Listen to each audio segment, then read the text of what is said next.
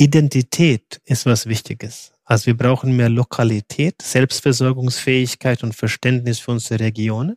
Und wir brauchen gleichzeitig mehr Globalisierung. Willkommen bei Verändern, Zukunft Made in Baden-Württemberg, dem Podcast der Baden-Württemberg Stiftung. Das Land ist voller Macherinnen und Macher in Wirtschaft, Wissenschaft, Kultur und Gesellschaft. Wir sprechen mit Ihnen über Zukunftsthemen. Dabei zeigen Sie uns, was Baden-Württemberg so einzigartig macht und wie wir uns jetzt für morgen rüsten können. Mein Name ist Julia Kova, Leiterin der Kommunikation bei der BW Stiftung und ich freue mich, Moderatorin dieses Podcasts zu sein. Hallo und herzlich willkommen zu unserer heutigen ganz besonderen Folge vom Verändern Podcast. Ich habe diesmal nämlich nicht nur mit einem Gast gesprochen, sondern gleich mit sechs. Und zwar habe ich alle bei Mission M getroffen, dem Kongress für junge Macherinnen und Macher im Mittelstand. Dort sind sie als Speaker in unserem Programm aufgetreten. Deshalb dreht sich in der heutigen Folge alles um Digitalisierung und Innovation in der Wirtschaft. Anders Inzet ist international bekannter Wirtschaftsphilosoph. Ich will von ihm wissen, wieso er glaubt, dass wir die Wirtschaft neu denken müssen.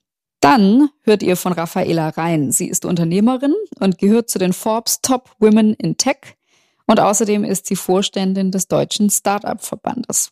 Emanuel von Arx ist auch ein sehr spannender Gast, denn er hat die Stuttgarter Kaffeemarke Early Bird Coffee gegründet die noch ganz neu war und dann durch die Decke gegangen ist, weil sie bei DM gelistet wurde. Und von ihm will ich wissen, wieso Mitarbeiterzufriedenheit in seinem Unternehmen eine so große Rolle spielt. Dann spreche ich mit Lukas Fütterer und Sophia Rödiger und zwar gemeinsam mein erstes Paar vor dem Mikrofon. Sie kommen beide aus der Mobilitätsbranche und haben gemeinsam das Unternehmen Mountain Minds gegründet das Unternehmen zu achtsamer Transformation berät. Und last but not least kommt Sarah Berger. Sie leitet den Bereich Digital Products bei Hans Grohe und ihr Spezialgebiet ist das Thema IoT. Nun wünsche ich ganz viel Spaß beim Zuhören. Ja, lieber Anders Inzett, herzlich willkommen bei unserem Verändern Podcast. Schön, dass du kurz Zeit hast, mit mir zu sprechen.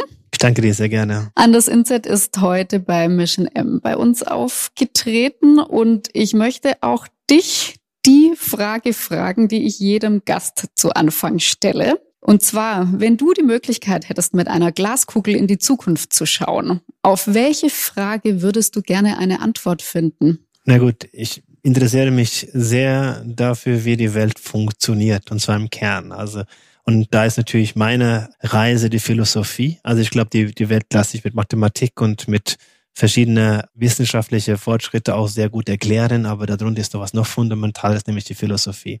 Dennoch bin ich natürlich neugierig, wie kann aus nichts etwas entstehen und mhm. äh, wie hängt alles zusammen oder ist das Ganze eine Simulation und wenn ja, was dann außerhalb?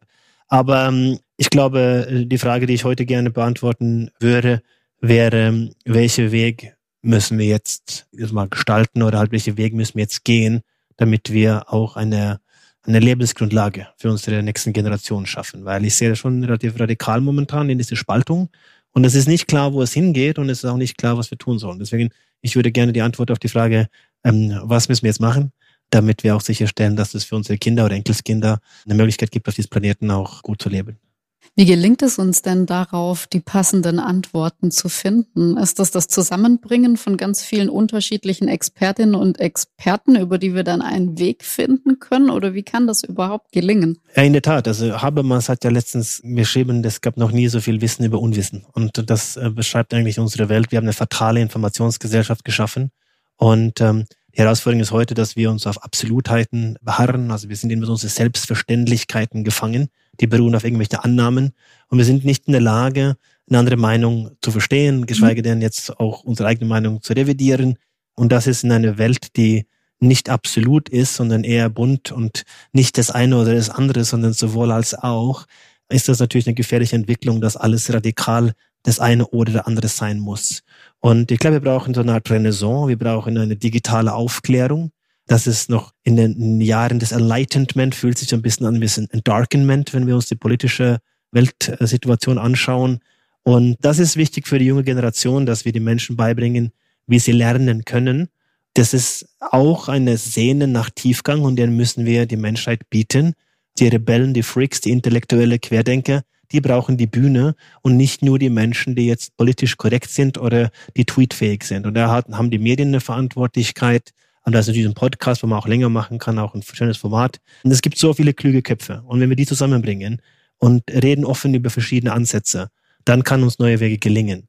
Aber solange wir noch in das alte System beharren und wollen es halt komprimiert und kurz halten, äh, dann kommen wir da nicht weiter. Also ich glaube, Dialog, Kollaboration, Lernen zu lernen ist da essentiell. Und deswegen natürlich Bildung ist ein großes Thema. Aber auch, dass wir, wie gesagt, die, die Menschen die Möglichkeit bieten, auch in Tiefe über die Ansichten auch zu sprechen. Du hast heute auch über so einen Ansatz gesprochen, über einen möglichen Ansatz, nämlich Quantenwirtschaft. Ein sehr komplexer Begriff. Vielleicht für unsere Hörerinnen und Hörer, für die das noch kein Begriff sein sollte. Kannst du ganz einfach erklären, was du damit meinst? Also befreien wir uns von diesem Thema Quantenphysik und sagen wir, okay, das ist nicht ein absolutes Modell. Das System mit unendlicher Wachstum, mit einem ja, immer gearteter perversen Materialismus, so wie uns vorgelebt wurde aus Silicon Valley, den kann es nicht geben, das haben wir verstanden. Ähm, was das ersetzt, ist nicht ein absolutes System, sondern ein Weg. Also es muss unser Ziel sein, uns permanent auf den Weg zu machen zu mehr Balance. Egal in welcher Situation, ob die Krise schlimmer wird oder besser wird, es muss immer eine dynamische Balance als Punkt geben. Und da kommen wir zu dem Thema, dass es, was ich vorhin sagte, es ist nicht entweder das eine oder das andere, mhm. sondern es kann auch sowohl als auch sein. Und diese Zusammenhänge zwischen uns Menschen, wo wir in unsere Absolutheiten dann gefangen sind, müssen wir verstehen, dass es eigentlich die Leerräume, die Zwischenräume zwischen Menschen, die uns verbinden. Also mhm. das, was nicht ist, das, was wir nicht greifen können. Und die Quantenwirtschaft ist so eine Art Ansatz, dass wir die Wirtschaft holistischer denken, also mhm. auch mehr humanistisch, wo wir mehr Mitgefühl und mehr Verständnis für die anderen, wo wir uns vielleicht ein bisschen limitieren, dass wir nicht den absoluten perversen Kapitalismus nachsehnen mit unendlicher Wachstum und nur für mich und gewinnen und verlieren, mhm. sondern es geht in der Quantenwirtschaft darum, möglichst lange mitzuspielen. Und da kannst du nicht von ähm, Gewinnmaximierung sprechen oder am Maximize Shareholder Value, also für die Aktionäre, sondern du musst optimieren auf die Längerfristigkeit. Und darum geht es in der Quantenwirtschaft, dass wir Wege finden, das Ganze unendlich zu denken oder eben ein Begriff, den wir sie geprägt habt aus Deutschland, enkelfähig äh, mhm. zu machen. Und das ist das Ganze, dass wir permanent auf der Suche nach mehr Balance sind, wo wir die Wirtschaft nicht nur auf dem Börsenkurs oder den Wohlstand auf dem Konto reduzieren, sondern auf die gesamte Menschheit, unsere Region, unsere Tätigkeiten für unsere Bürger, Mitarbeiter, die ganze Stakeholder, die involviert sind, unsere Natur, dass wir da eine perfekte Kreislaufwirtschaft. Das ist ein holistisches Modell, der mehr als Weg als ein Ziel zu verstehen ist. Das ist die, die Q-Economy oder eben die Quantenwirtschaft. Gibt es schon Unternehmen, die das beherzigen? Gibt es dafür Beispiele? Ja, es gibt sogar Unternehmen, die für sich auch definieren, was für mich die Quantenwirtschaft ist und auch darin arbeiten und gehen auch zu ihren Banken und sagen, hör auf, mich nur auf die Zahlen am Jahresende zu reduzieren, mhm. sondern äh, ich habe hier ein Modell und ich habe die und die Kennziffer oder die Werte definiert. Danach kannst du mich messen. Mhm. Und die Banken gehen da auch zum Teil mit. Also das ist äh, interessant zu sehen.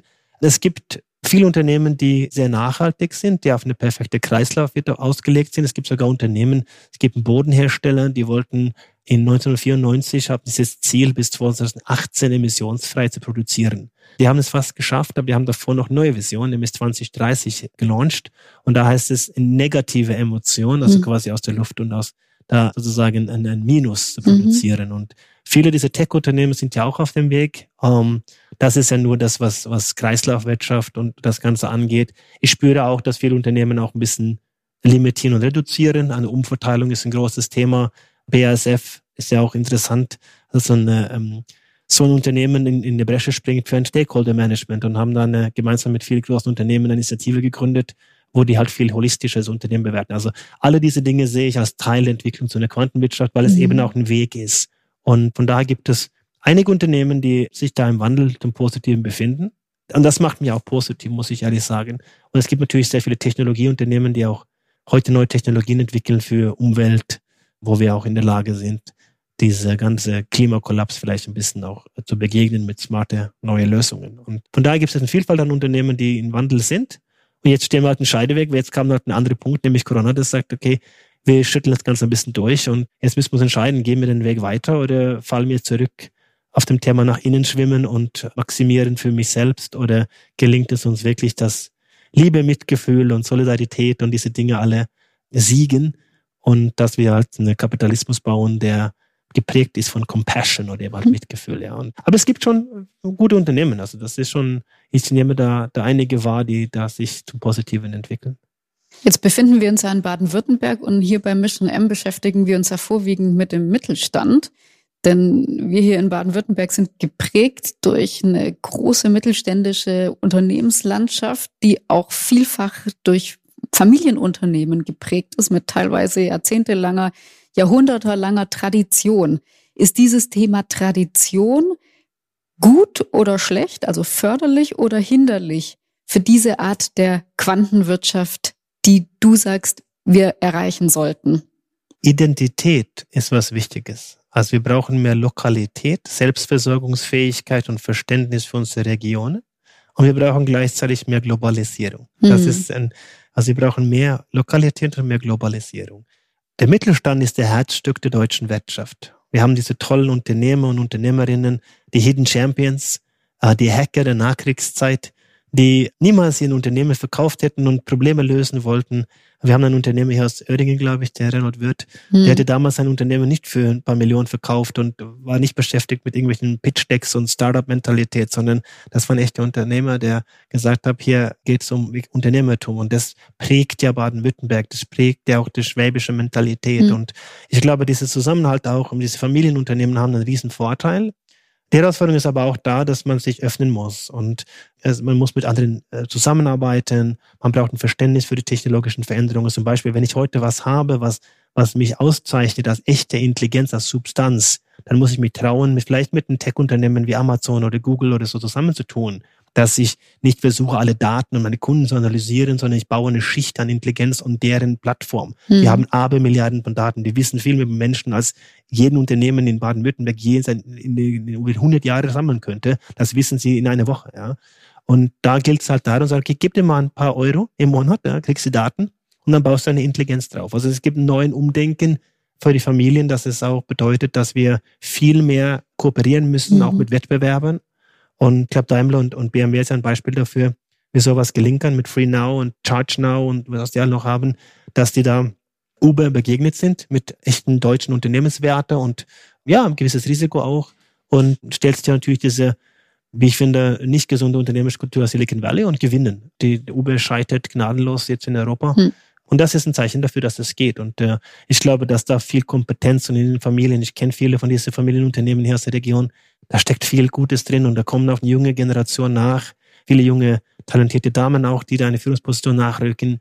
Um, und jetzt gilt es halt zurück zur Hacker-Mentalität der Nachkriegszeit, zur Wurzel dieser Unternehmen, wie sie entstanden sind, diese Radikalität, der echte mhm. Unternehmer-Spirit, der Geist, das brauchen wir wieder. Mhm. Um, und in diese ja, äh, Reissacke und smoothie Gesellschaft der Startup-Szene, das reicht nicht. Wir brauchen jetzt Radikalität und Mut, da zu gestalten. Und das, glaube ich, ist auch da und ist harte Arbeit und, und das ist alles vorhanden jetzt. Müssen wir es nur machen. Ja, und äh, ich bin da gute Dinge, dass neue Sachen entstehen können, aber es ist natürlich eine herausfordernde Zeit. Aber um deine Frage zu beantworten, ich glaube, es ist eine Stärke mhm. und die Kultur, die Familien, das, was man da mitbringt, das, was man nicht beschreiben kann, nämlich die Kultur. Das Fähigkeiten im Leadership, Verletzlichkeit, das Gespür Menschen, Gefühl für die Region, die Nähe zu den Menschen, das ist eine Stärke. Das ist was, was eine Entität bauen kann, der was Größeres ist als die Summe der einzelnen Teile. Und das ist bei vielen dieser Unternehmen vorhanden und das ist definitiv eine Stärke. Und wenn jetzt dann die Weltverständlichkeit und der Verstehen für den Wandel, dann kriegen wir auch neue Lösungen und dann kommen wir vielleicht dazu eine Art der neuen Ruck, der neue Unternehmensspirit auch hier in der Region. Also keine Angst vor Kollaboration, keine Angst vor Kooperation, Mut und Weitsicht. Und das finde ich eigentlich ein sehr, sehr schönes Schlusswort. Ich danke dir, lieber Anders, für das, wenn auch kurze Gespräch. Es hat mir Spaß gemacht. Ich danke dir. Liebe Raffaella, schön, dass du auch dabei bist und ich dir ein paar Fragen stellen darf in unseren Short Bites. Vielen Dank für die Einladung. Du hast bei Mission M heute gesprochen über Startup Spirit und wie man mit einer Prise dieses Startup Spirits die Transformation besser gestalten kann. Genau. Wieso glaubst du, ist dieser Startup Spirit für KMU, also sprich für kleine und mittelständische Unternehmen, so besonders wichtig? Also erstmal, was ich unter Startup Spirit verstehe, ist wirklich diese rohe Energie, die in Startups vorherrscht, die einfach Leidenschaft, die Motivation hervorbringt und die dann ultimativ den Mut hervorbringt, neue Sachen auszuprobieren, groß zu träumen, Innovationen zu wagen. Und ich glaube, dafür braucht man diese Energie. Und deswegen glaube ich, KMUs könnten eine Prise davon zumindest gebrauchen oder zumindest würde es nicht schaden, um eben auch diese Energie reinzukriegen. Diese Energie, was Neues zu wagen, mal anders zu denken, außerhalb der Box zu denken. Ja, und wie ich hatte heute ja auch erzählt, also ich glaube nicht, dass nur Startups Startup Spirit haben. Ich habe es in Corporates gesehen. Ich habe auch Startups gesehen, die es überhaupt kein Startup Spirit hatten. Also ich glaube, in jedem Unternehmen kann so eine Energie vorherrschen. Und ich glaube, dass man auch als Unternehmen spezifisch Dinge einführen kann, um das hervorzubringen. Was muss ich denn tun, um diesen Startup Spirit hervorzubringen? Weil so ganz einfach stelle ich mir das nicht vor. Ne? Also gerade wenn wir vielleicht so auf den Mittelstand schauen, da spielt ja das Thema Tradition eine große Rolle, da spielen aber auch Hierarchien oftmals noch eine große Rolle. Ne? Womit muss ich denn da vielleicht zunächst mal brechen oder wo kann ich denn überhaupt ansetzen, um diesen Spirit reinzubringen? Also erstmal, ich glaube ja, Hierarchien sind eine gute Sache. Ich bin kein Freund von zu wenig Hierarchien. Das habe ich von Alexander Kluge vorhin auch schon gehört. also vielleicht ist das gar nicht das Problem. Ich glaube, es gibt auch vielleicht nicht eine Lösung, aber was ich auf jeden Fall gesehen habe in Unternehmen, die gute Feedback-Kultur haben, ist mehr Energie, hm. ist mehr Wachstumskraft. Und ich, wenn man sich überlegt, macht das auch Sinn, weil wenn sowohl vom Vorgesetzten zum Mitarbeiter als auch unter den Mitarbeitern gegenseitig hohe Standards voneinander verlangt werden. Und da eben auch viel Feedback gegeben wird, auch sagen wir mal kritisches Feedback, einander geholfen wird zu wachsen, glaube ich, kommt da eher eine Energie rein, als, als wenn, und eine Wachstumskraft kommt rein, als wenn es egal ist, wie man performt oder auch, oder wenn auch schlechte Performance akzeptiert wird. Ich glaube, das ist das Allerschlimmste, was man für eine Kultur machen kann, was man für Transformation machen kann oder vielleicht auch nicht nur schlechte Performance, auch schlechte Attitüde, mhm. sagen wir mal so. Und ich glaube, ja, wenn man es schafft, eine Feedback-Kultur zumindest ja ein bisschen einzuführen, ein bisschen hervorzuheben, dass man da sich noch großen Gefallen tut, dass eben alle ja eher an einem Strang ziehen und, und wissen, was wirklich die Erwartungen sind. Wer kann denn im Unternehmen der Treiber von so einer Feedback-Kultur sein? Ist es die HR-Abteilung oder wer ist das? Generell Vorgesetzte. Also umso höher angesiedelt im Unternehmen, umso besser. Aber normalerweise muss Change von oben kommen, also Veränderung muss von oben kommen. Und es ist meistens auch so, dass wenn die Vorgesetzten sich ändern und zum Beispiel anfangen, mehr nach sie Feedback selbst zu fragen, aber auch mehr kritisches Feedback zu geben, dass es relativ schnell sich in den Rest der Organisation ausbreitet. Also wirklich erstaunlich schnell oft, wie, wie schnell das geht. Es muss jetzt nicht immer nur das absolute Top-Management sein. Es könnte auch jemand im unteren Management sein, der sagt, okay, ich mache das jetzt zumindest in meinem Team. Weil ich möchte, dass mein Team performt, wächst, Energie hat. Und ich möchte auch, dass jeder weiß, was die Erwartungen sind. Und ich möchte auch, dass ja jeder an einem Strang zieht und auch niemand, also Feedback heißt ja auch, dass, dass man vielleicht auch schneller hört, wenn jemand sich hinterblieben fühlt oder nicht mitgenommen fühlt. Also das heißt es ja auch, dass man schneller agieren kann und alle mitnehmen kann. Mhm. Ist das denn auch, also so eine, so eine Feedback-Kultur, ist das auch ein wichtiger Faktor für junge Fach- und Führungskräfte? Also Stichwort Nachwuchsmangel, den man ja auch, also in, in, in KMU, oft in sehr spezialisierten äh, technischen KMU im Ingenieurbereich, ne, oder man sucht eben Informatiker oder weitere Fachkräfte sehr stark spürt. Kann sowas dabei helfen, junge Leute zu finden und zu halten? Ich glaube total. Weil ich glaube, die guten jungen Leute suchen Unternehmen mit hohen Standards. Und die wollen Kollegen, Vorgesetzte, die hohe Standards setzen, wo Mhm. sie wachsen können. Mhm. Die wollen nicht wo reingehen, wo sich seit 50 Jahren nichts verändert hat. Wo laute Leute rumsitzen, die mit allem Möglichen durchkommen und wo nichts gesagt wird. Ich glaube, das ist das Allerfrustrierendste für eine ambitionierte junge Person. Mhm. Und eben durch Feedback-Kultur kann man zumindest schaffen, dass, ja, dass man sagt, ja, eine gewisse Nicht-Performance ist einfach nicht mehr erlaubt in, in, in der Firma oder ein gewisses einfach nur mitziehen oder eine gewisse Attitüde ist nicht mehr erlaubt. Also das, das, das lassen wir hier nicht durchgehen. Hier müssen alle nach vorwärts pushen. Und ich glaube, ja, mit so einer Kultur kann man Leute eher anziehen als, als ja mit so einer langsamen, öden? Silostruktur. Silostruktur, ja. Mhm. Wenn du auf die aktuelle Krise schaust und die Herausforderungen, die wir haben, was sind deine vielleicht Top drei To-Dos, die du Unternehmen als Ratschlag gibst, die sie jetzt tun könnten, damit ihnen die Krise vielleicht nicht so viel anhaben kann? Ganz generell gesprochen, die drei Dinge, die dir einfallen. Also Nummer eins, glaube ich, eine Vision zeigen, einen Plan zeigen. Was ist, was passiert aus dieser Krise für unser Unternehmen raus?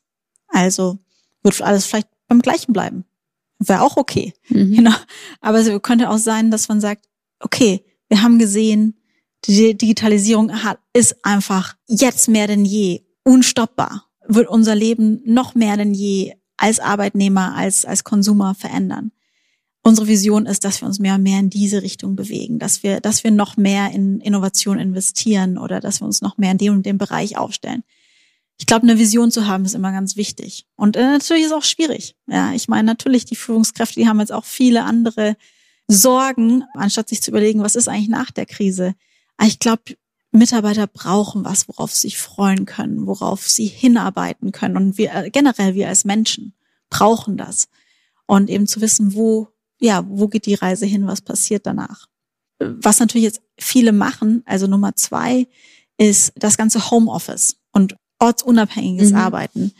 Zu sagen, wie, wie da die Reise, also da irgendwo eine Vision zu haben, wie, wie da die Reise weitergeht, ob das jetzt nur eine Phase ist oder ob da vielleicht auch nach der Krise irgendwie mehr kommt. Weil ich glaube, das wissen wir ja von Studien, dass generell die Mitarbeiter das sehr gerne mögen. Ich Mhm. glaube, ich habe gelesen, 80 Prozent aller Befragten haben gesagt, dass sie sich auch nach Corona mehr Homeoffice wünschen. Mehr Flexibilität. Ja. Und ich glaube, das könnte man auch sagen. Hey, das war jetzt scheiße, Corona. Das hat uns allen wehgetan. Aber kleiner Lichtblick. Danach werden wir die Tools haben, dass, dass wir das mehr ermöglichen können. Zumindest in vielen Bereichen. Natürlich geht's nicht in allen. Also klar, Fließbandarbeit und so, das wird schwierig auf Homeoffice auszubringen. Aber in vielen, vielen Jobs wird viel mehr möglich sein. Und Nummer drei ist Beziehungen. Ich glaube, durch Corona sind ja viele irgendwie, haben sich auf ihre Familie, familiären Beziehungen wieder besonnen, Hm. haben sich eher auf die Freundschaften besonnen, die wirklich wichtig sind, wo man eben, ja, viel von dem, was man, wo man so busy ist und so beschäftigt im Leben ist halt weggefallen und dann waren nur die ganz wenigen Beziehungen noch da. Und da eben auch zu überlegen, okay, wer sind eigentlich meine wichtigsten Kollegen, vielleicht auch meine wichtigsten Mitarbeiter? Wie kann ich da das Verhältnis auf ein besseres Level setzen? Und das heißt nicht, dass man ständig irgendwie Teamaktivitäten und Bowlen und äh, zusammen trinken gehen muss, sondern ich glaube eher wirklich in der alltäglichen Arbeit. Wie kann ich noch interessierter an der Person sein? Kann ich Mhm. vielleicht herausfinden, noch mehr, was die Person wirklich motiviert, wo, wie ich vielleicht sie coachen könnte oder helfen könnte, dorthin zu kommen. Und da einfach praktisch die Krise zu nutzen, Beziehungen zu verbessern, Arbeitsbeziehungen. Super interessant, finde ich drei ganz tolle Punkte. Und das war's auch schon mit unserem Shortbite, Raffaela. Vielen Dank fürs Mitmachen. Danke sehr. Und vielleicht sehen wir uns bald wieder. Wäre schön. Schön, dass du auch bei uns bist heute in unseren Shortbites von Mission M. Herzlich willkommen. Danke, ich freue mich. Emanuel von Arx ist Gründer und Geschäftsführer der Stuttgarter Kaffeemarke Early Bird. Richtig? Wie lange gibt's euch schon? Ja, also wenn wir großzügig zählen, dann sind wir bald sechs Jahre alt, ja. Doch schon sechs Jahre Genau, alt. ja. Und, und ihr habt ganz schön, wie ich finde, Furore gemacht, weil plötzlich, zumindest ging mir das so, habe ich euch bei DM entdeckt, Mhm. was Mhm. eigentlich fast so ein bisschen ja untypisch war, ne? weil man kannte euch nicht. DM ist jetzt auch nicht so wahnsinnig bekannt, so viel äh, Kaffee zu vertreiben, mhm. ne? Aber ihr wart plötzlich da. Wie habt ihr das geschafft? Ah, gute Frage. Also ne, man muss dazu sagen, ich glaube, das war dann in unserem vierten Geschäftsjahr, als dann quasi die Kooperation mit DM entstanden ist. Ja, das ist natürlich keine Sache, die von heute auf morgen passiert, aber ich erzähle immer ganz gerne das Geheimnis. Und das Geheimnis ist, wir haben angerufen. Also Das ist ja tatsächlich. der Wahnsinn. Ja, tatsächlich so langweilig, wie es nur sein kann. Wir haben Kontakt aufgenommen und daraus ist es dann entstanden, natürlich auch nicht von heute auf morgen, sondern wir haben erstmal den Kontakt aufgebaut und auch da gehört natürlich dann viel dazu, bis Mhm. man an so einen Punkt kommt. Wir waren dann auch erstmal nur im Online-Shop von DM, aber die haben eben gemerkt, dass wir was können. Da gehört natürlich viel dazu. Also einmal braucht man natürlich ein Produkt, ein sehr gutes Produkt, eine sehr gute Marke und dann am Ende auch halt eine, eine, eine sehr hohe Professionalität, weil ähm, ein Handel in, der Größe, in der Professionalität, der nimmt nur jemanden ins Regal, der auch wirklich auf Top-Niveau liefern kann Hm, Und verlässlich ist, ne? und verlässlich ist, genau. Und ja, jetzt machen wir das schon ein paar Jahre zusammen mit DM, sind sehr glücklich. Ja. Und was ist das, was eure Marke besonders macht, was euch auszeichnet? Ah ja, der Elevator Pitch. Also ich glaube, äh, Ja, vielleicht wer die Gelegenheit hatte, tatsächlich hier heute auf der Konferenz zuzuschauen, der sieht da schon ganz viel. Also es ging um das Thema Werte, äh, das ich hier vorgestellt habe und das uns bei Early Bird in dem Sinne von Anfang an geprägt hat. Also wir sind natürlich immer wieder dahin gezogen, unseren Kaffee zu erklären. Und das können wir ganz toll. Ja? Also hier äh, ganz, wir haben sehr äh, hochwertige Rohbohnen, wir rösten im Trommelröstverfahren, die sind besonders gemischt, damit Mhm. sie genau passen. Sie sind frisch geröstet, es ist alles Bio, es ist auch noch CO2-neutral. Also wir haben ganz, ganz viele Attribute, die wir erzählen können. Mhm. Aber eigentlich versuchen wir immer viel mehr wegzugehen vom Produkt selbst und hinzugehen zu ja, unseren Werten, unserer Marke. Unser Slogan ist Hello Good Life. Das heißt, in allem, was wir tun, versuchen wir uns selbst und andere in einem guten Leben zu inspirieren und zu unterstützen. Das ist ja, warum es uns gibt, das große Why ne, von Simon Sinek, Why, How, What. Mhm. Und das versuchen wir einfach ja mit verschiedensten Ma großen und kleinen Maßnahmen diese Marke damit aufzuladen, unsere Authentizität zu zeigen und ja, ich habe das Gefühl, da haben wir irgendwie was getroffen. Also gefühlt die großen, großen, ja, FMCG, also Fast Moving Mhm. Consumer Goods Marken von Nestle bis äh, Unilever, die verlieren massiv Marktanteile Mhm. und kleine authentische Marken gewinnen Marktanteile. Und ich glaube, genau da können wir rein. Ähm, so einem großen Unternehmen nimmt keiner ab, dass es ein echtes, gutes Produkt ist. Die Leute sind misstrauisch. Und ja, wir versuchen da einfach ein, ein Fels in der Brandung zu sein im, im wahnsinnig großen Kaffeemarkt Mhm. Und sind total stolz, dass es so viele Kunden gibt, die uns so treu kaufen und, und, und uns vertrauen. Also dieses Thema Purpose, Mhm. ne, was man ja immer wieder hört, das ist ja dann eigentlich was, was ihr verinnerlicht habt und was ihr so ein bisschen zu eurem Markenkern auch macht, oder? Ja, also ich da ganz ehrlich, ich, ich weiß selber manchmal gar nicht, wie wir das tun. Also ich kann Mhm. jetzt nicht einen exakten Prozess beschreiben, sondern das ist jetzt einfach so über Jahre entstanden. Und irgendwie ist dieses Gefühl um die Marke entstanden. Natürlich immer wieder mit verschiedenen Szenarien, aber ich glaube am Ende einfach auch viel über unsere Kunden, über Word of Mouth und einfach dadurch, dass wir einfach tatsächlich so sind, also dass wir nichts spielen müssen.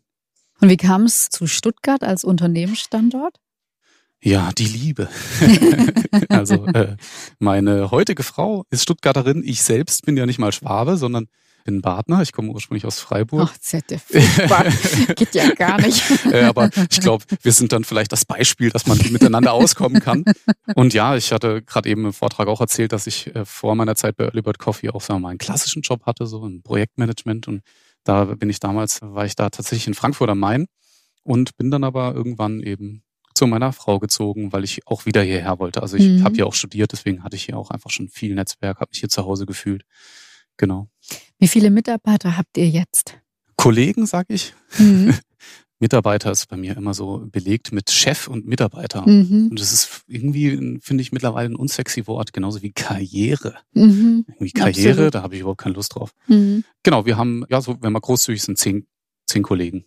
Zehn Kolleginnen und Kollegen, Wahnsinn. Für so eigentlich doch ein relativ umfangreiches, großes Business, alleine was die Exakt. Lieferketten anbetrifft, wie Ja. ich mir vorstellen kann. Ne? Ja. Jetzt war ja heute dein Thema hier bei Mission M das Thema Arbeit nervt, in Anführungsstrichen. Ne?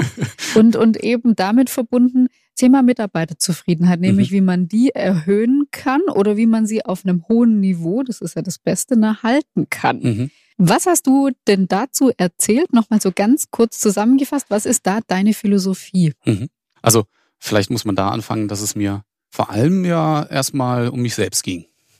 Also vor allem wollte ich, wollte und will ich meine eigene Zufriedenheit möglichst optimieren. Mhm. Und, und da habe ich ja verschiedene Phasen der Erkenntnis durchlaufen, aber natürlich, natürlich ein wahnsinnig wichtiger Aspekt ist, wo befinde ich mich eigentlich den größten Teil meines Lebens, und zwar in meinem Job. Und wie ticken wir dort? Mhm. Und wie wir dort ticken, also wie wir sind, welche Haltung, welche Prinzipien, welche Einstellungen wir haben, das haben wir in einem längeren Prozess für uns sagen wir, herausgefunden. Zwar nicht definiert, nicht künstlich erzeugt, sondern geschaut, wie sind wir als Unternehmen Early Bird Coffee? Ja, und das sind in dem Sinne unsere Werte, von denen ich, das habe ich in meinem Vortrag einfach auch beispielhaft erklärt, was bedeutet das für uns? Das ist natürlich nicht so einfach ein paar Sätzen zu erklären, aber ich bin heute der Überzeugung, dass ein großer Teil unseres Erfolgs und auch ein großer Teil, warum wir zum Beispiel auch, sagen wir mal, mit so einem kleinen, wir sind ja trotzdem noch sehr klein, mhm. aber mit so einem kleinen Team so viel erreichen können, so effizient sind.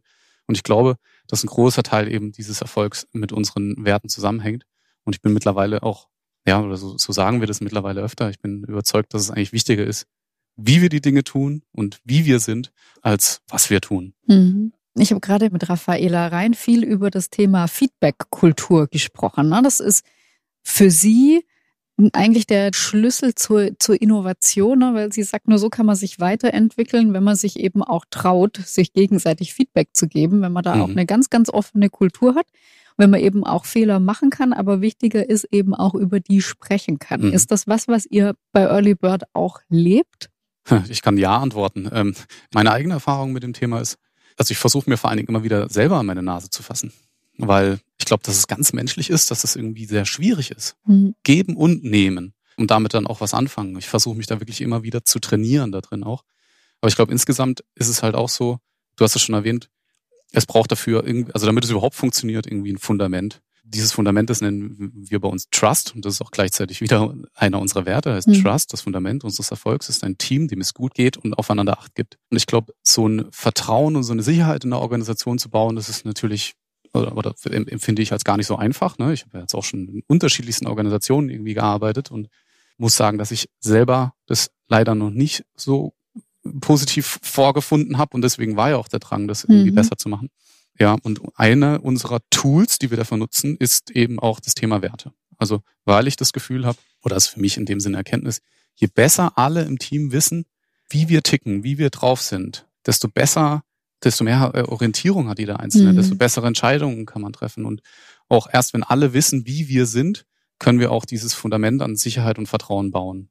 Und dann, ja, haben wir natürlich ganz klare Prozesse. Das hatte ich vorhin auch erwähnt. Alle drei Wochen ein One-on-One, -on -One, wo wir auch eine ganz klare Struktur vorgeben, um dieses Thema Feedback, ja, zu, zu fördern auch. Also beispielsweise lesen wir vor jedem dieser alle dreiwöchigen One-on-Ones steht oben so ein Text einfach, wo drin steht, wir nehmen uns jetzt Zeit, da steht drin, alles, was hier besprochen wird, bleibt hier. Wir sprechen nicht über andere, mhm, ähm, mhm. um das einfach so ein bisschen zu ja, facilitaten, sage ich mal. Weil ich glaube, einfach nur Feedback selbst und wir machen jetzt Feedback und wir geben, wir wollen eine Feedback-Kultur, würde ich selbst als sehr schwierig mhm. empfinden. Ja. Also, aber das bedeutet, eigentlich wahnsinnig viel Arbeit und sich selbst auch ständig zu hinterfragen, kann ich mir vorstellen. Ne? Weil wahrscheinlich ist man ja, also ich kann da jetzt nur von mir selber ausgehen, ja mit sich selber in seiner vorgesetzten Rolle ja auch nicht immer zufrieden. Ja. Also von Total. daher wahrscheinlich sich selber auch immer hinterfragen und vielleicht das, was ich rausfinde beim Hinterfragen, dann auch nach außen weitergeben. Ne? Ja. Also meine Erfahrung ist aber auch, ich weiß nicht, ob das äh, ketzerisch ist, aber ich bin kein Workaholic.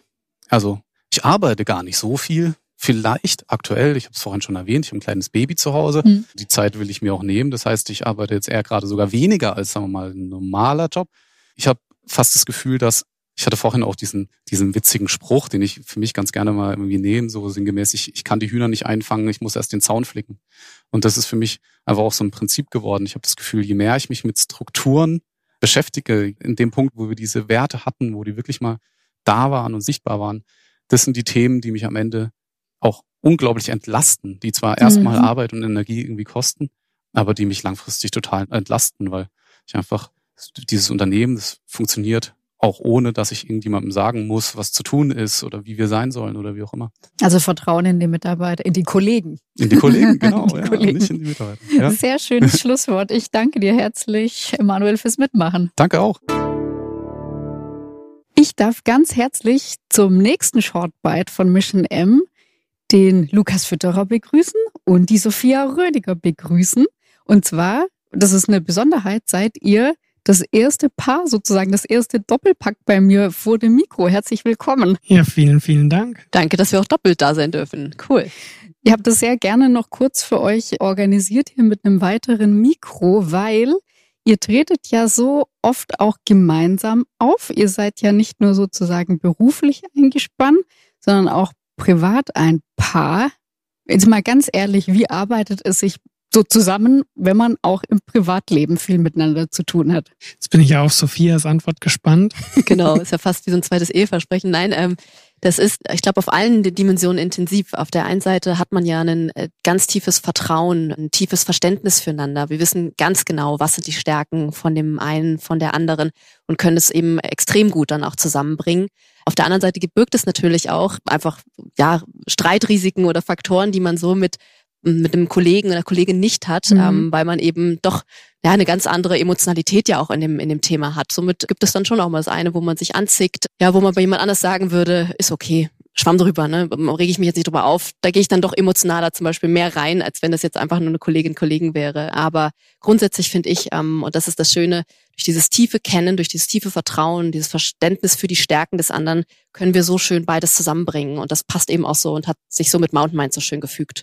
Was sagst du dazu, Lukas? Ja, ich würde alles unterschreiben, selbstverständlich. Ist ja meine Ehefrau, aber auch tatsächlich noch, noch mal hinzufügen. Ich glaube, wir haben mit Mountain Minds gelernt, die Stärken, die wir am jeweils anderen schätzen, die können wir tatsächlich in der Unterschiedlichkeit auch in diese Unternehmung einbringen. Das heißt, gerade bei Sophia, der Psychologie, der Innovationshintergrund, den ich nicht habe, den kann ich dann halt auch mitnutzen in dieser Unternehmung Mountain Minds und auch ganz viel davon lernen. Was tatsächlich, glaube ich, die größte Herausforderung ist, ist dann mal Arbeit Arbeit zu lassen. Also wir haben eine extreme Durchmischung, genießen das auch, dass man natürlich dann irgendwie mal beim Abendessen auch nochmal da sagt, oh, da kam eine Anfrage, wie siehst denn du das? Aber ich glaube, hier auch runterzufahren und abzuschalten, das ist unsere große Herausforderung, ja. Stichwort Mountain Minds habt ihr jetzt schon genannt. Das habt ihr zusammen gegründet. Wann war das? Von einem Jahr, Von vor ziemlich Jahr? genau einem Jahr, ein Jahr, ein Monat. Ja. Was war euer Antrieb dahinter und könnt ihr diesen Begriff Mountain Minds und was ihr damit verbindet kurz erklären? Sehr gerne. Der Antrieb war tatsächlich äh, die Erfahrung, die Sophia wie auch ich als Führungskräfte im Großkonzern gemacht haben, dass wir uns häufig entscheiden mussten. Entweder wir sind achtsam im Sinne von Digital Detox und nehmen uns mal drei Tage Klosterseminar oder gehen in den Wald, gehen joggen ohne der elektronische Geräte. Oder wir sind voll drin, nutzen im Meeting alle möglichen technologischen Unterstützungen, aber auch darüber hinaus LinkedIn, Twitter, Instagram und sind eigentlich 24/7 online. Und mit den Jahren haben wir beide eigentlich festgestellt, Achtsamkeit ist die schöne Verbindung, wo wir Technologie wirksam nutzen können, aber den Menschen dabei nicht vergessen. Und wir haben dann immer wieder zurückgespiegelt bekommen, die Menschen sind dadurch noch erfolgreicher. Also es ist nicht so, dass ich jetzt verzichten müsste im Sinne von, ich arbeite nur weniger oder ich nehme mich aus allem raus, sondern die Zeit, die ich mit Arbeit verbringe, bin ich präsenter, bin ich kreativer, bin ich fokussierter auf den Punkt und kann das im Austausch mit anderen wie auch mit mir selber nutzen. Zur zweiten Frage mit dem Namen Mountain Minds, da steckt ja Minds und auch Mindfulness schon drin. Die Mountains, also die Berge, sind tatsächlich die Umgebung, die uns diesem Gefühl der Achtsamkeit oft am nächsten bringt. Wir sind unglaublich gerne im Sommer beim Wandern oder im Winter beim Splitboarden oder beim Snowboarden in den Bergen und merken halt, das hat sowas wie eine große Kraft, die wir dann auch spüren können, wo wir sagen, viele andere Dinge sind jetzt nicht so wichtig, wie jetzt hier auf diesem Berg oder an diesem Berg zu sein. So würde ich es beschreiben. Genau, und dann hat sich das Narrativ einfach noch hervorragend angeboten, auch für so Transformationsreisen. Ja, und wir verstehen uns eben als der und die Begleiterin von solchen Reisen. Und da diesen Berg, der einmal irgendwo auch was ganz ja, Schwieriges manchmal auch ist zu erklimmen, dann kommt man aber hoch, man hat wieder eine Weitsicht, eine neue Erkenntnis, ja, muss aber manchmal auch wieder einen Täler runtergehen. Also es ist ein wunderschönes Narrativ, was man für diese Reisebegleitung auch der Transformationsreise nutzen kann. Und das fügte sich dann einfach und passte. Sophia, du bist ja nicht aus Stuttgart, du bist auch keine Schwäbin, du bist aus Berlin, bist der Liebe wegen nach Stuttgart gekommen. Ja, der, Nein, der, Da der da, ga- da da gab's gab's wieder dich noch nicht. Der Liebe wegen vielleicht für den Job. Na Das gut. war's. Der, Also Liebe. zuerst für den Job, dann für die Liebe. Wie achtsam sind denn die Schwaben? Das ist aber eine spannende Frage. Wie achtsam die Schwaben sind. Ähm, gut, jetzt wenn ich es im Vergleich zu den Berlinern nehme, ähm, äh, na, ist die Frage, wie man es jetzt wieder definiert an der Stelle. Weil wenn ich mir die Schwaben angucke, und das ist schon einfach äh, spannend, ohne jetzt zu arg in Klischees zu sprechen, weil ich glaube, das ist ganz, ganz schwierig gerade. Es gibt auch für mich nicht den Schwaben. Ich habe ganz, ganz viele unterschiedliche tolle äh, Freunde, Freundinnen im, und Kollegen, Kolleginnen im Kontext, die Schwäbinnen Schw- und Schwaben sind. Mm, Ich glaube, was aber schon einfach ein Zug auch ist, ist dieses sehr fokussierte, konzentrierte, ich möchte etwas schaffen, etwas aufbauen, etwas gründen oder eben auch wirklich durchziehen, so richtig Macher sein. Also das erlebe ich schon hier unten ganz stark. Und das geht natürlich manchmal einher auch mit Verlust der Achtsamkeit, weil man dann wirklich sehr stark Mhm. fokussiert ist auf sein Thema. Also man brennt richtig dafür und guckt dann aber oder verliert vielleicht mm, am einen oder anderen Moment auch dann den Bezug wirklich zu mir. Ja, weil es eine, eine Passion ist, man ist in einem Flow, wie man es auch so schön beschreibt.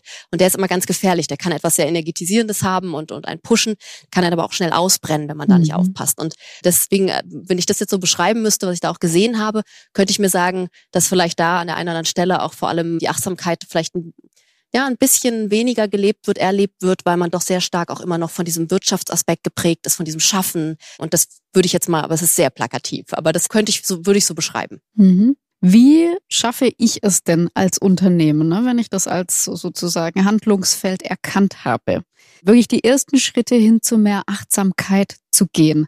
Habt ihr da Tipps, wie man da am besten vorgeht?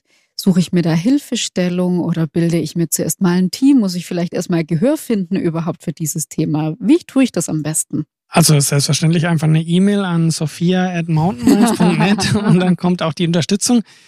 Nee, sicher nicht. Wir sind große Freunde davon, dass wir bei Unternehmen die Rahmenbedingungen anschauen und schauen, ermöglichen oder unterstützen die achtsame Routinen oder Verhaltensweisen. Weil wir merken, jetzt einfach nur auf das Verhalten der Menschen zu gehen, das springt zu kurz. Also ich kann nicht zu dir kommen und sagen, Julia, sei mal achtsam. Hm. Aber ich kann vielleicht die Meetingstruktur anders gestalten. Wir beginnen mit einem kleinen Check-in, wo es wirklich darum geht, wie sind wir gerade da, was haben wir liegen lassen, damit wir hier sein können, um zu spüren, ist das, worüber wir uns jetzt austauschen wollen, auch das Richtige. Ja? Vielleicht gestaltet man es so, dass es in der Mittagspause im klassischen, wo man sich irgendwie in der Kantine früher getroffen hat, jetzt im virtuellen Raum einen Platz für Informalität gibt, ja, wo einfach eine offene Skype oder Teams oder Zoom-Session ist, wo man sich austauschen kann, wo die Dinge, die sonst ein Meeting blockieren können, mal ausgesprochen werden können. Und das hat viel mit Achtsamkeit zu tun.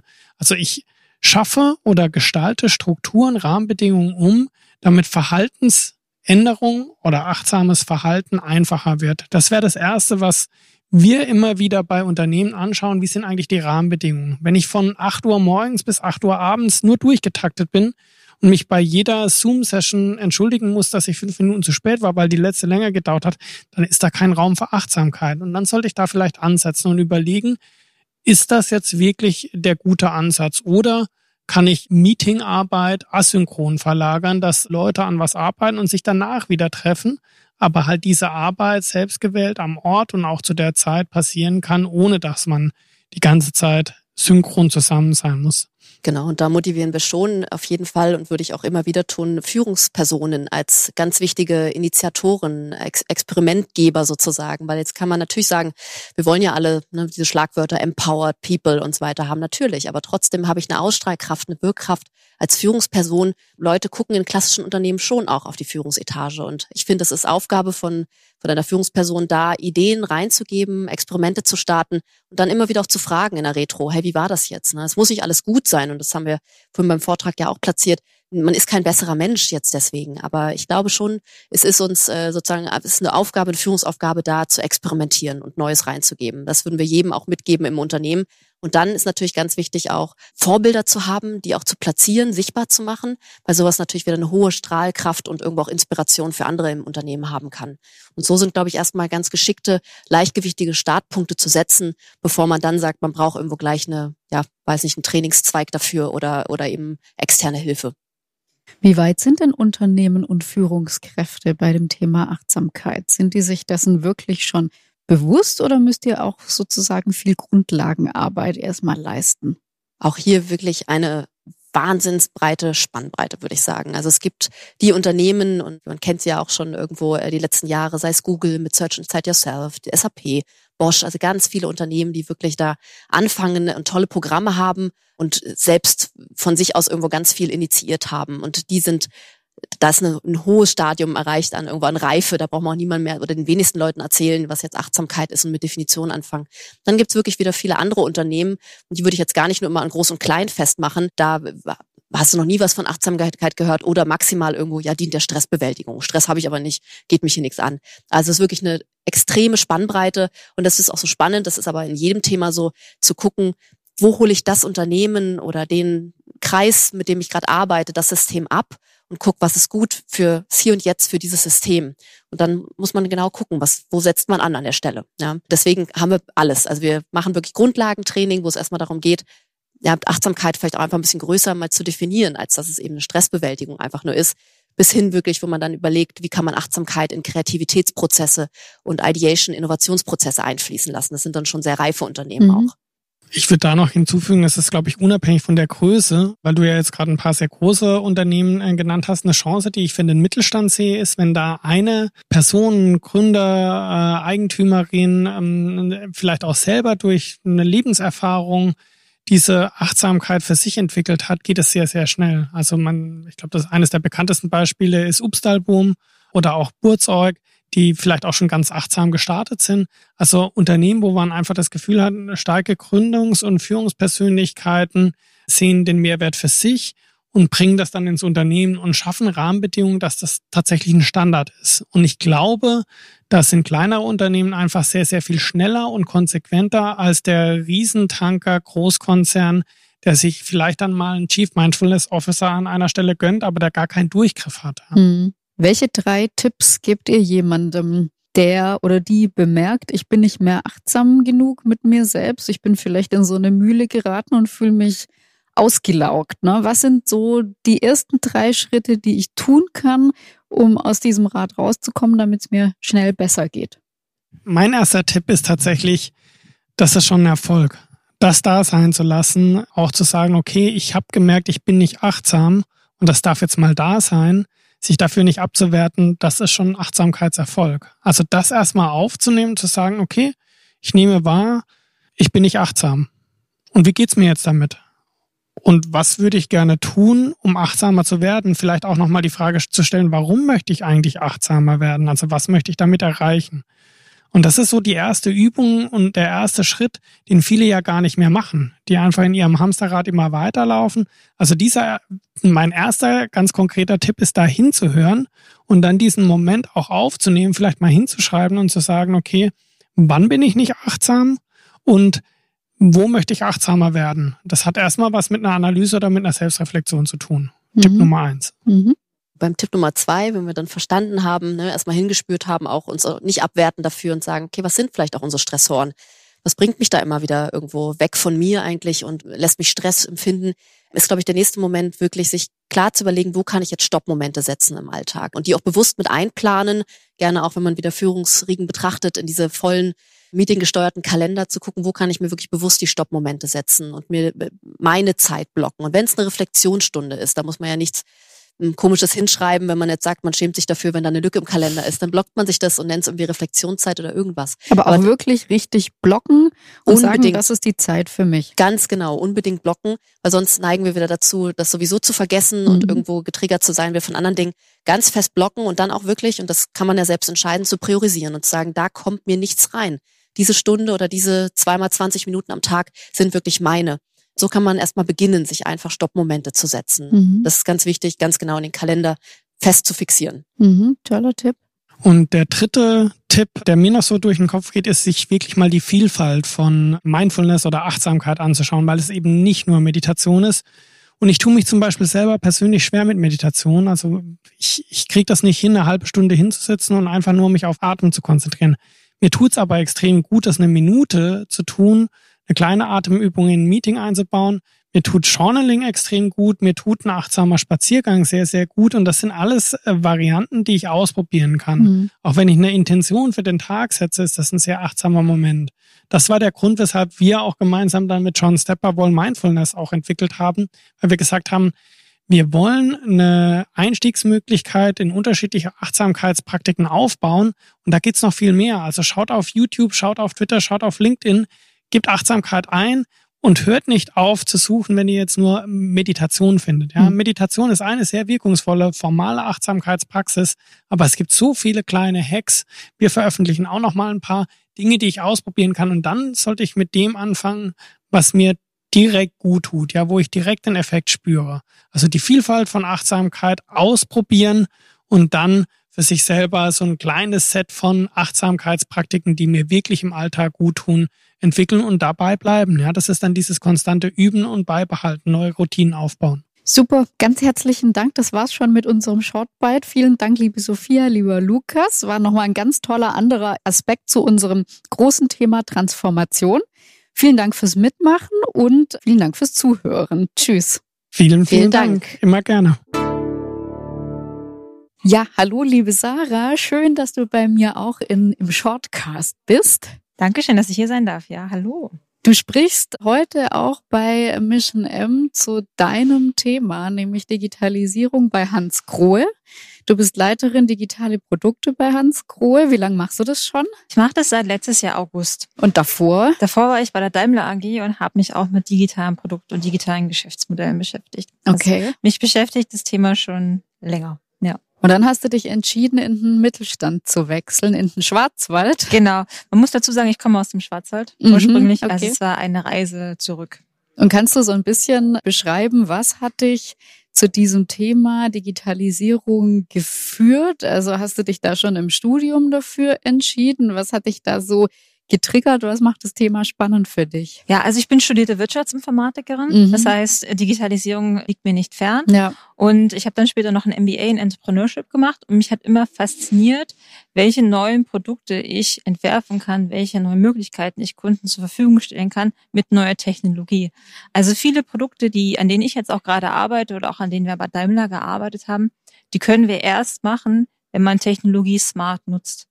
Und vor allem, was ich an dem Thema aber so spannend finde, ist nicht Technologie wegen der Technologie zu machen, sondern Technologie immer zu entwickeln, um einen Kundenmehrwert zu erbringen. Mhm. Das finde ich super spannend.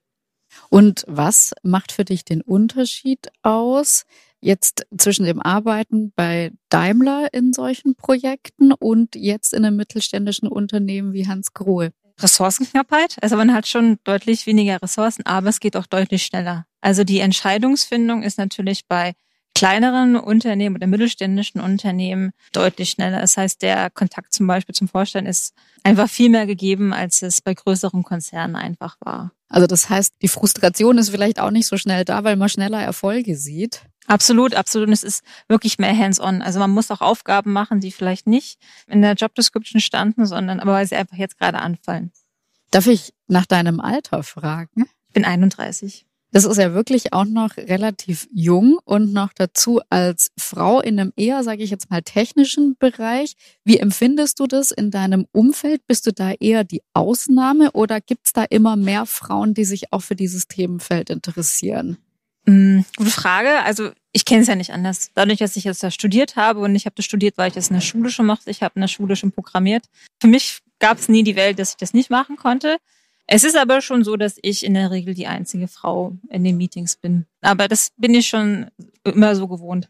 Das heißt, für mich ist das eigentlich völlig normal und ich habe nicht das Gefühl, dass da irgendwelche Höhlen sind, über die ich springen müsste extra. Kannst du uns das Thema erklären, worüber du heute auch sprechen wirst? Weil dein, ja. dein Vortrag kommt ja gleich noch. Ja. Das Thema ist ja IoT, ne? Internet of Things. Ja. Was kann man sich darunter vorstellen? IoT, wenn man den Begriff hört, denkt man ja immer an, an Industrieanlagen, an Maschine-zu-Maschine-Kommunikation. Und in meinem Vortrag geht es heute darum, was kann man eigentlich für tolle Endprodukte bauen mit IoT? Und ganz konkret geht es darum, wie es ein neues Duscherlebnis sein könnte. Okay. Und zwar Hans Grohe arbeitet an einem neuen Duscherlebnis, das heißt Wayne Tunes. Und in unserer Welt musst nicht mehr du entscheiden, wie du duschen möchtest, sondern du wählst ein Szenario aus und wir machen den Rest für dich. Das heißt, wir steuern die Wassermenge, wir steuern die Temperatur, wir steuern das Licht, wir steuern den Sound, wir steuern die Visuals. All das und du musst, alles, was du machen musst, ist das Szenario auswählen und genießen. Und das alles kann man mit IoT machen, wobei man es gar nicht spürt. Also wenn man dort duscht, denkt man nicht an Technologie, sondern wir wollen dem Kunden genau das Gefühl geben, dass er eben nicht mal an seine Alltagssorgen, nicht mal an Always On und nicht mal an diese ganzen Technologien denken muss. Und worüber wähle ich das dann aus? Über eine App? Genau, die Hansgrohe Home App, die ist auch schon live im Store. Und da kann man sich die Szenarien auch schon anschauen. Das heißt, wenn du zu Hause ein Philips Hue Licht hast oder einen Bluetooth Speaker hast, kannst du dir heute Abend schon die Szenarien anschauen und dein Duscherlebnis neu genießen. Das ist äh, echt spannend. Jetzt kommt nur bei mir dazwischen, dass ich keine Hans-Grohe-Dusche habe. Aber das, aber das lässt ja. sich ja ändern. Das lässt sich sehr schnell ändern, ja. Kannst du mir so ein bisschen beschreiben? Ich stelle mir ja so einen Transformationsprozess in einem vielleicht auch eher traditionell gewachsenen Unternehmen mit einer starken Familienmarke ja jetzt auch nicht so einfach vor. Wie empfindest du diesen Transformationsprozess bei euch auch so über die Generation von unterschiedlichen Mitarbeiterinnen und Mitarbeitern hinweg? Also Hans Grohe war schon immer innovationsgetrieben. Vielleicht nicht im digitalen Bereich, aber so dieser Kitzel für was Neues und der Kitzel immer wieder etwas Neues zu entwickeln, vielleicht auch im analogen Bereich, der war schon immer da. Und was wir aber gemacht haben, wir haben eine eigene Business Unit, nennt sich Biodigital, wo nicht nur mein Bereich Softwareentwicklung, sondern zum Beispiel auch die Hardwareentwicklung, Marketing, Vertrieb. Das heißt, es ist wirklich so ein kleiner Kosmos noch innerhalb des Konzerns, wo wir die Produkte heraus entwickeln. Ja, das ist wirklich total spannend. Aber gibt's auch Hürden, denen du begegnest oder vielleicht auch positiver gesagt Herausforderungen? Absolut. Also eine große Herausforderung ist natürlich immer Ressourcenknappheit, selbst wenn wir mehr Stellen hätten, erstmal geeignete Entwickler zu finden, die auch in den Schwarzwald kommen wollen. Schittach ist jetzt nicht die Metropole. Eine andere Herausforderung ist natürlich auch, wir haben halt sehr viele Schnittstellen in, zu normalen Organisationen, ja. sei es doch Vertrieb oder sei es After-Sales-Services. Und die gucken uns natürlich erst mit großen Augen an, wenn wir mit agilen Methoden und wir probieren das jetzt mal alles kommen. Das heißt, dieses, dieses Education ist schon eine Hürde, die wir nehmen muss. Ich denke aber, das ist einfach nachhaltig und langfristig. Deswegen müssen wir das machen.